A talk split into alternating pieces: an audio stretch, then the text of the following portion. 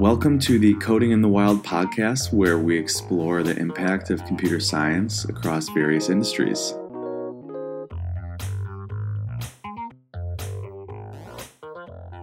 Okay, welcome back to the next episode of Coding in the Wild, where we talk about connections with computer science. Very excited to talk with our guest today, Sreyoshi Bhaduri, and we're going to have a great conversation. I'm really looking forward to it. Brings a lot of good insight around impacts of computer science. So, first, nice to meet you, and thanks for joining us today. Thank you for having me. I'm so excited to be here and talking about coding in the wild. awesome, awesome. Well, I think the best place to start is maybe just with a quick introduction. So, will you give us a little bit about, you know, what's your current job today? What are you focused on? All right. Currently, I lead global people research and analytics at McGraw Hill. McGraw Hill is the leading learning sciences company. And I work on research leveraging employee data from 45 countries where McGraw Hill has a global presence to really generate data driven insights. And what that means is that for all the employees at McGraw Hill, we try to get their insight, their important stakeholders at the organization. So we want to get their voice to reflect in policy and decision making related to organizational effectiveness, culture, talent, inclusion, those kind of fun stuff. That's awesome. And how long have you been doing that? So I just completed two years uh, in July, on July 9th, actually. Yeah, a little over two years. Cool. And what was the path that brought you to this job? How did you end up working in this role? Well, I have a really interdisciplinary background. I started off as a mechanical engineer, and then I came to the US for my graduate studies from India. And as I was getting my master's, I started really getting interested in, in you know, understanding engineering education and understanding the classrooms and you know why are there so few women in engineering those kind of questions. And so i enrolled for the doctoral program in the department of engineering education.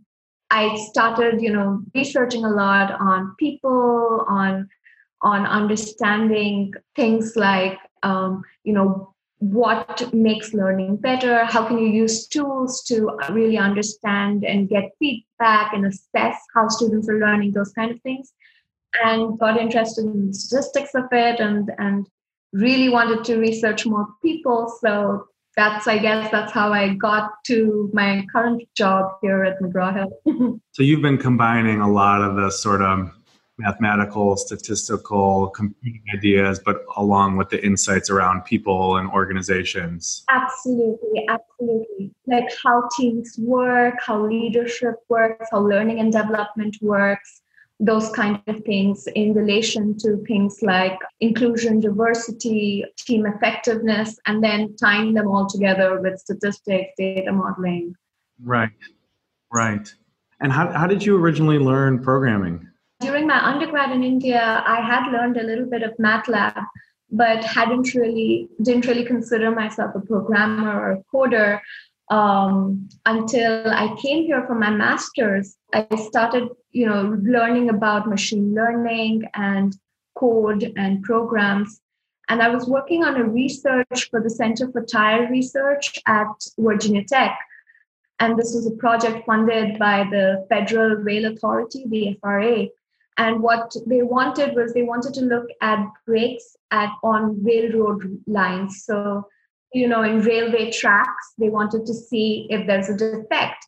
Um, and at that time, this was all being done manually. You know, there would be a person who would probably, you know, go to the tracks and see if there was a break on the rail track, and then collect data from the tracks and you know review that data and so on and so forth.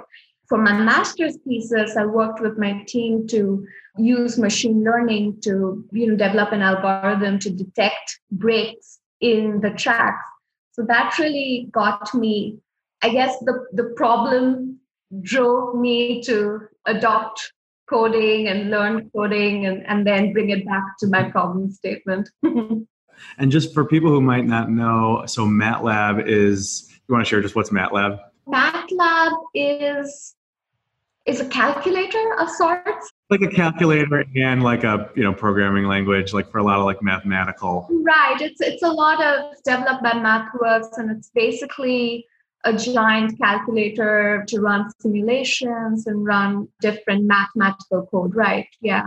Right right. Mathematical related code. Very cool. Very cool. So yeah we'd love to dive back to your you know your current role. So you know people research and analytics you know that's something that people might not know so much about. And for me one thing that i think is really interesting and i hope to do is say okay code is appearing in surprising places. Like you might not know that you could do this type of job and that actually having these insights that you have around computing around data science you know so how do you think about what data science is and how does that come into your day-to-day job?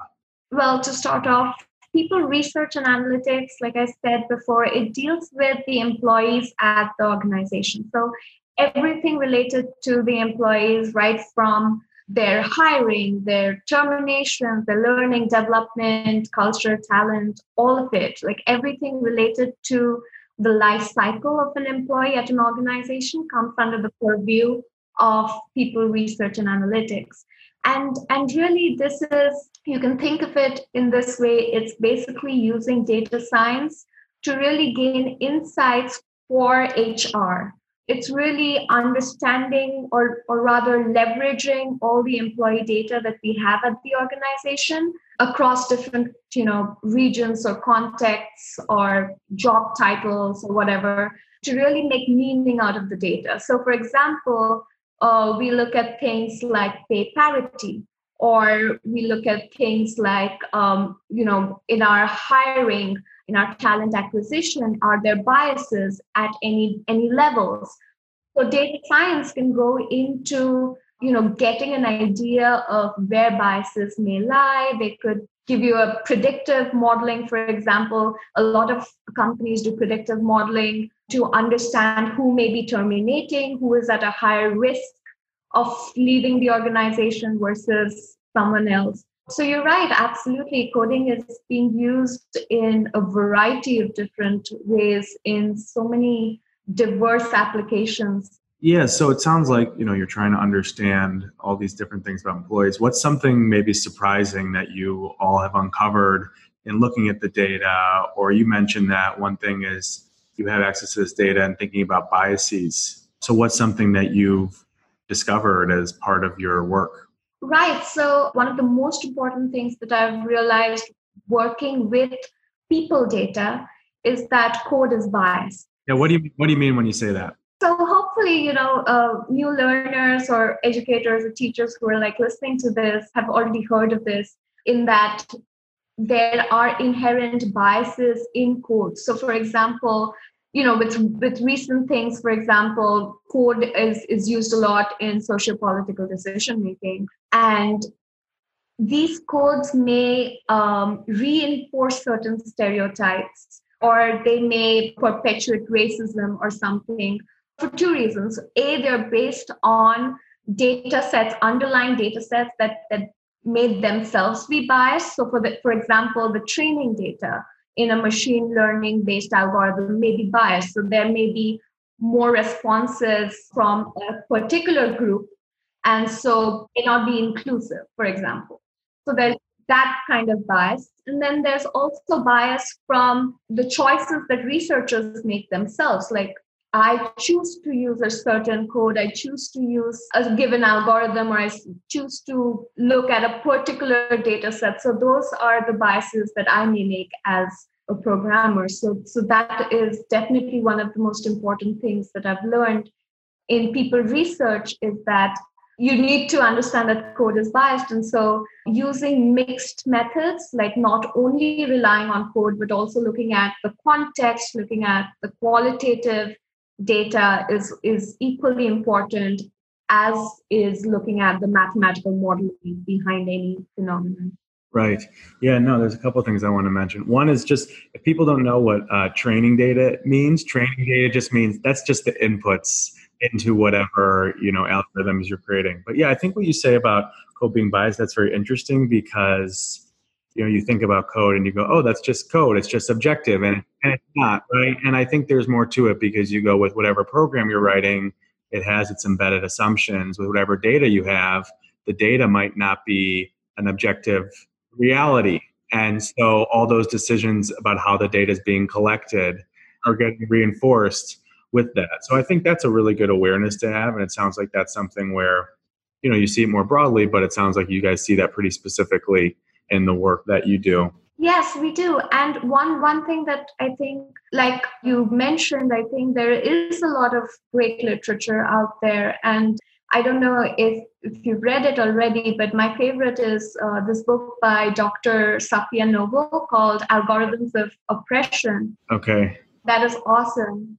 And, and then there's also a great documentary called Coded Bias, which is also great, which talks about, um, I think it's the MIT Media Lab and how you know their, their facial recognition systems were biased because the input, like you were saying, the trained data input was for a certain That's type. a very good example. Yeah, yeah. So there was a lot of, you know, racism and stereotypes perpetuated as a result. Right, right. now that's a very surprising one where I know people have found like, oh, it's a facial recognition. It just works, right? It either works or it doesn't. It's like, oh no, it's actually those have been shown that they can be pretty pretty, pretty racist themselves. Hmm.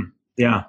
Jumping around a little bit, I know you are you're VP at Society of Women Engineers in New York. What is that? What is that organization? What do you do for it? What do you? What's your guys' mission? So, the Society of Women Engineers is an international not for profit organization. And it's basically the world's largest advocate for women in engineering and technology.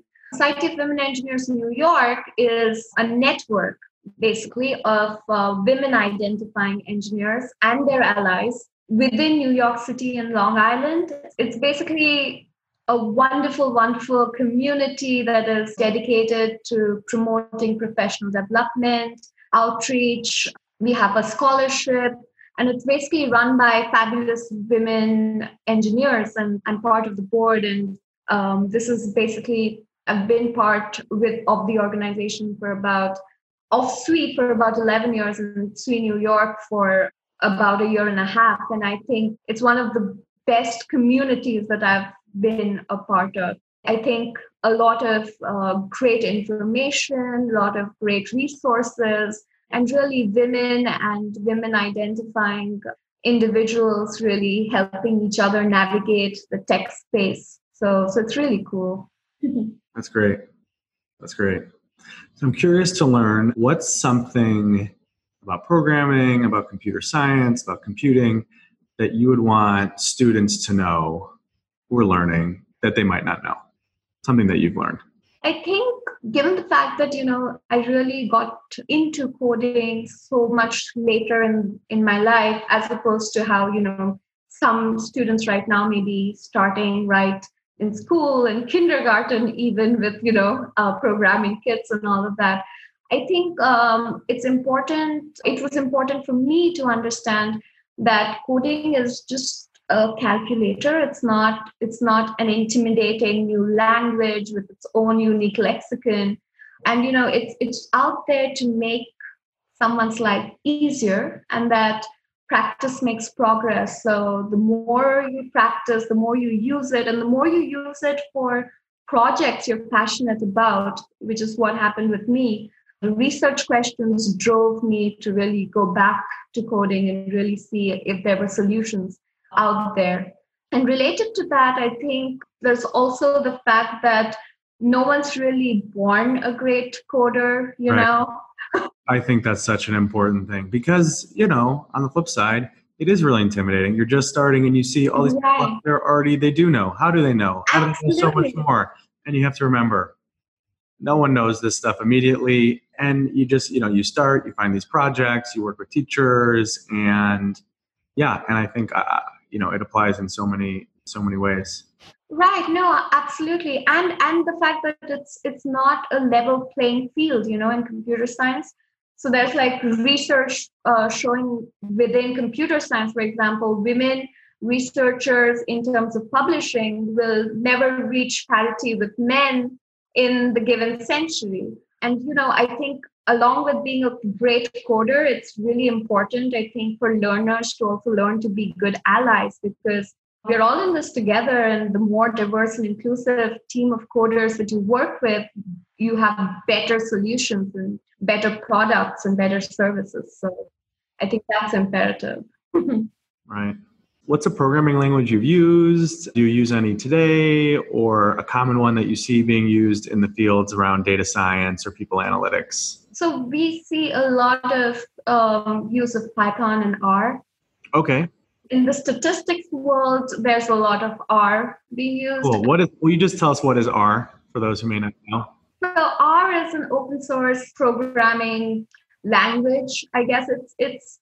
I think with programming, once you know one, it's it's kind of really easy to you know go to the other one. It's it's very similar and it's used by statisticians a lot and there's a lot of uh, open source code out there with r. It's, it's very well supported in the open source community. A um, lot of in statistics at least there's a lot of legacy code that that is built in r. Similar with data science there's a lot of python. So i think uh, computer scientists uh, or computer engineers really prefer python over r uh, in my experience. So, so there's a lot of legacy code in Python in that.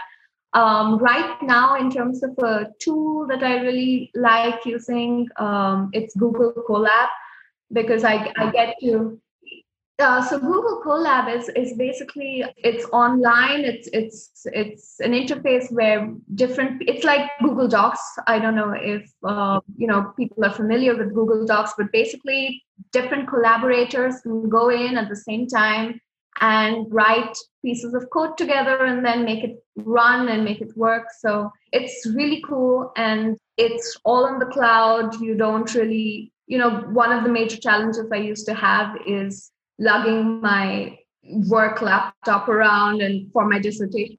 So Google Colab is all in the cloud. It's like an IPython. Right, right, right. Okay. Like a Google Docs IPython. It's like a Google Docs IPython. Exactly. Okay. Let, let, yeah, let us just say what those are. Basically, yeah. what those are is, and I correct me if I'm wrong, but IPython notebooks you know if you're working with data you want to combine what you're writing and explaining but also with code snippets. So those are really cool. And if there's any links that you have that you want to share we can share those out with the with the podcast link. Oh very cool tool. I didn't even know about it. Yeah it's it's super cool and it's great for collaborating with like you said that you know there's there's a lot of opportunity to explain what you're doing and leave out comments and it's it's great working on large teams together because you know you're all especially in covid times when you're all you know displaced it's nice to go in from all different parts of the world and work on one project together and then run it and see results together. Right right. So yeah it sounds like you know you're definitely really passionate about saying how do we you know diversify more? Who's who's working in computer science? What are some changes that that you would like to see happen, whether that's in the workplace, whether that's in schools, with students, for teachers? You know, what are some changes that you're advocating for yourself? There's a lot of change happening already. It's, I mean, these are really definitely very interesting times that we are in. I'm, I'm really excited about, you know, how, you know, the tools that we're working on are democratized and, you know, there's ease of access to them and I think just making coding less overwhelming and more available and accessible, I think, to a broad range of learners. And also, I think reducing the silos because I feel like, and you know, we're doing a better job of it now, but I feel like computer science or computer engineering or statistics or um, you know psychology for example or organizational leadership they were all you know operating in their little tiny silos. And i feel like now more than ever we need more interdisciplinary multidisciplinary teams working with each other to to you know use um, learnings or resources from each other to work towards the better for that given field so definitely would like to see more interdisciplinary encouragement of more interdisciplinary research and um, and studies and degrees out there. I guess. Awesome, awesome. Well, as we're wrapping up, anything else that you would want to share to students who are learning computer science, to teachers who are teaching it that we hadn't chatted about? I think uh, coding is a is a great journey, and you know wherever you're on the journey, like keep at it. I think uh, you know, like we talked about, practice makes progress. So it's a great tool, and the world is changing, and, and I feel like coding is an is fast becoming an integral part of everything that we do. Right. That's what we say. That's our tagline. So it's a great skill to have. And another skill to have is to make sure that you can adapt to newer type of languages because newer languages will keep on coming. So it's Python now. Who knows what it's going to be five years from now. So Right. Right. well, awesome. Awesome. Well, Sreyoshi, thank you so much for being on our show and we really appreciate it. Thank you so much, Jeremy. Okay, that's a wrap. Join us for our next episode on Coding in the Wild, brought to you by CodeHS.